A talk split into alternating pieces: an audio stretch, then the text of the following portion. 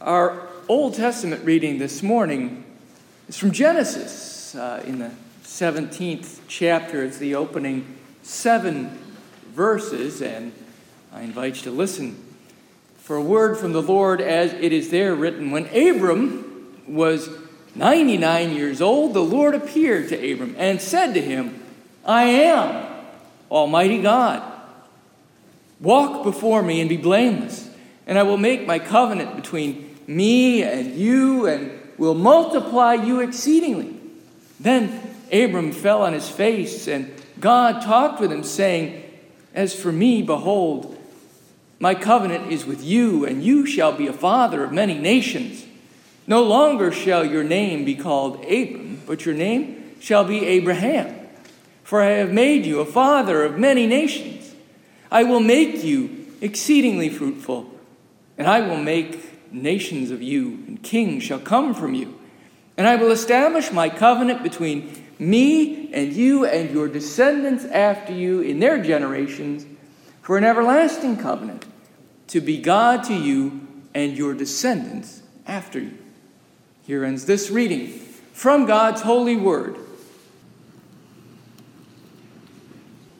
Our New Testament reading this Reformation Sunday is from Paul's letter to the church in Thessalonica, 1 Thessalonians 2, chapter, chapter 2, verses 1 through 8. And again, I invite you to listen for a word from the Lord as it is there written. You yourselves know, brothers and sisters, that our coming to you was not in vain.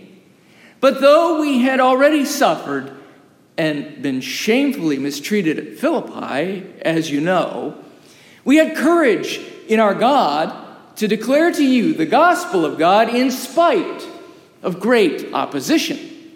For our appeal does not spring from deceit or impure motives or trickery, but just as we have been approved by God to be entrusted with the message of the gospel, even so we speak, not to please mortals, but to please God who tests our hearts.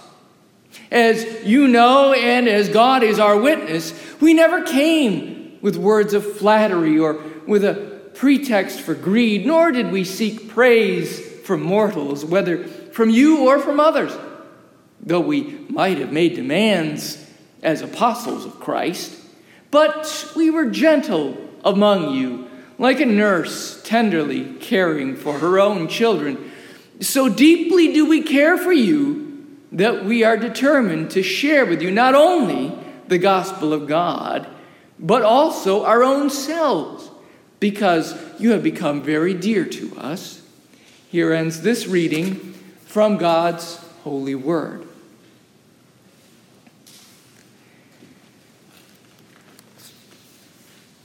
Paul is writing to the fellowship of believers gathered there in Thessalonica, praising them for the way in which they received his preaching of the gospel while he and his associates were there in their midst. They seem to have been a receptive bunch based on what he elsewhere alludes to in this epistle. And the apostle goes out of his way to remind them how he and his friends chose to interact with them. In his words, like a nurse caring for her charges. They cared and they continue to care, Paul maintains, for the fellowship in Thessalonica, for they care and they care deeply for the message of the gospel of Jesus Christ. In this one two combination, caring for the gospel and caring for those who they are preaching it to, it's a combination that proves winsome to the early Greek converts and to so many others in so many times and places throughout the history of the church. It was this very same care for fellow man and dedication to the Word of God that led Martin Luther to dare challenge the very church that had given him nurture. It was on account of the restlessness of his own spirit in response to the Spirit of God within him that drove him to offer correctives to the religious system of his day, just as Jesus had modeled in his day, despite the cost. While on trial before the Holy Roman Emperor, who was presiding over the proceedings at the convention known as the Diet of Worms, Luther was purported to have testified unapologetically for his allegiance foremost to the gospel of Jesus, saying, Here I stand, I can do no other. As we approach together this one year anniversary of the Sunday on which I suggested that we seek discernment through prayer and petition for the Lord to lead us toward a, a reformation that would take hold here within the church at Rehoboth. I've, I've been warning you that many of my upcoming sermons would take us back to the roots of our faith. And this morning we find ourselves right there at the very roots of our Protestant tradition, which at its best and its purest is firmly planted in the Word of God, Scripture, and in the Word of God, Jesus incarnate. The group of reformers who, along with Luther, challenged and chastised the Roman church of the day were to be credited with developing and expounding a collective view based on the five solas, or Latin for alones Scripture alone, faith alone, grace alone, Christ alone, to God alone be the glory. Right? These tenets, they encapsulated and they informed the theological thinking of the day. And just as Dunlop did for the Scots in the 1800s by bringing together a collection of confessions. Right? So, too, the theological minds of Luther's day brought together these tenets of the faith and on them built the foundation on which we continue to stand. Not only were these people rich, deep thinking theologians, inspired by the Spirit of truth and empowered to speak this word right into the very church in which they had been birthed, but they were also people of compassion. Their conscience would not let them rest if they felt that they weren't doing all that they could for the benefit and the betterment of their fellow man in this life and in the life to come. This movement they were at the forefront of was not foremost about establishing a rival church. It wasn't about setting themselves up as bishops or archbishops or popes, uh, but foremost it was about enriching the spiritual life and eventually the eternal destiny of the people, as it had been with Paul and his friends at Thessalonica. They had come to speak the truth, the truth about the God of Abraham, and what the new thing was that he was up to in, with, and through Jesus. They weren't concerned with the trappings of that presentation, but simply the message itself. I have to say that this was, for me, one of the most attractive traits of our Reformed tradition this reverence for the Word. Now, I tend to be a, an auditory learner, that is my preferred learning style, is through listening to content. It may be in part that I, I, I don't see all that well, but whether it's that or whether it's something to do with a degree in speech communication, whatever the case may be, I, I appreciate a presentation that is heavier on content on substance, and lighter on splash and flash. To paraphrase what the apostle said, we didn't come to please an audience. If it's entertainment that you want, well, then head on down to the Coliseum. They got plenty of entertainment over there. We are just going to lay out for you the case for Christ, as Lee Strobel writes, uh, and entrust the Spirit with the rest. And that turned out to be not a half bad strategy. This isn't to say that folks completely separate the message and the messenger. Had Paul and company presented their message in an incongruous manner, the, the people surely would have stood up and taken notice. That's why he is stressing here in this letter the way that they are to have comported themselves, reminding their audience how they behaved while they were there in the company of the Thessalonians. Paul wrote concerning the importance of a direct correlation between the two in his letter to the church at Corinth, from which we happen providentially to be reading this morning in our Sunday school class.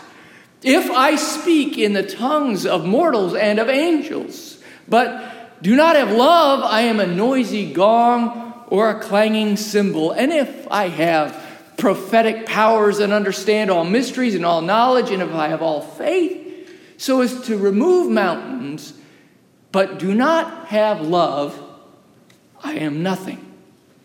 There is a timeless element to this New Testament observation. To this day, unfortunately, we continue to see evidence of Pharisaic like behavior on the part of religious leaders. They may be gifted with great charisma, uh, perhaps a golden tongue, but when their actions away from the cameras and the microphones don't jive with the life of the gospel that they are proclaiming, unfortunately, they weaken that very message. A dedication to Jesus is, as the disciples, the apostles, the reformers all knew, a full time job. There is no lunch break. Christians are always on the clock.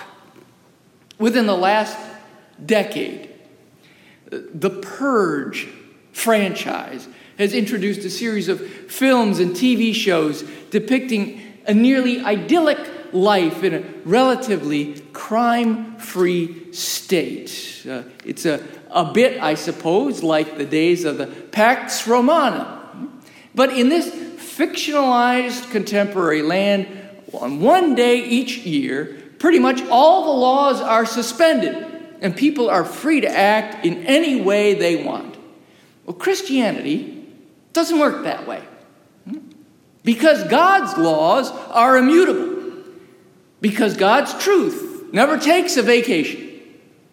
The followers of the way of Jesus know going into it that they're going to have to be in it for the long haul. It's not a hobby, it's not a fad.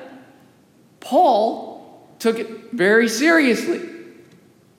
Martin Luther took it very seriously. So much so that his own priest, on more than one occasion, told him he needed to relax for his own good. Fortunately, for the rest of us, it seems he didn't take that advice to heart. And those who have been gifted such a legacy that we celebrate in this day more than others do these words of Paul to the Thessalonians resonate with us as we seek to faithfully share the gospel? Are our ways as consistent and as compelling as our words? We know that people are watching us. That's why, as the old adage goes, the Baptist asked his co worker, the Episcopalian, to pick him up something the next time he was at the ABC store. People see us everywhere we go. People see us at the Walmart. They see us at the gas station, some of us even at the car wash. They see us driving on the road. They read our bumper stickers and our vinyl clings on our rear windows. They see us and they hear us and they watch us. And if the acts don't go together with the message, they're going to be suspicious. But in the COVIDian age, now more than ever, People see us virtually as well. They see us now on Zoom. And for a while, they've been seeing us on Facebook, and they probably see more of us there. They see us on Instagram as well. People see us, and they hear us, and they read every single word that we have said, every single sentence that we've typed in the chat box. The notion of online privacy, that's an absolute myth. If you have any doubts about it, it was just this sort of casual attitude to online communication that was the straw which broke the camel's back at one of our fellow McKemmy churches. The truth is, people are watching all the time. How's the saying go? You're not paranoid if people really are watching you? Well, they are. Through God in Jesus and through his Spirit at work in the disciples, the apostles, Paul and his associates, the church, the reformers, and you and I, we have all been entrusted with the message of the gospel to know Jesus and to make him known, regardless of how unpopular it might be, to make disciples, to love God and man as we have been taught and shown, despite the opposition that will inevitably confront us. On this Reformation Sunday, we are blessed. We are able to reflect upon so many examples of faithful lives lived dedicated to the essential tenets of the faith, to these solas, to these confessions, to the scripture upon which they are all based. Even as we're reminded that the demonstration of the gospel is the most powerful sermon anyone will ever preach. The adversary is forever looking for ways to stir up the pot. So, my advice to us all is to always try to err on the side of Paul, such that the worst that people can say about us is that we might have not been the easiest on the eyes, nor the most pleasing to the ears, but that we spoke the truth and we did it out of love. For that, we may truly say, Thanks be to God, and Amen.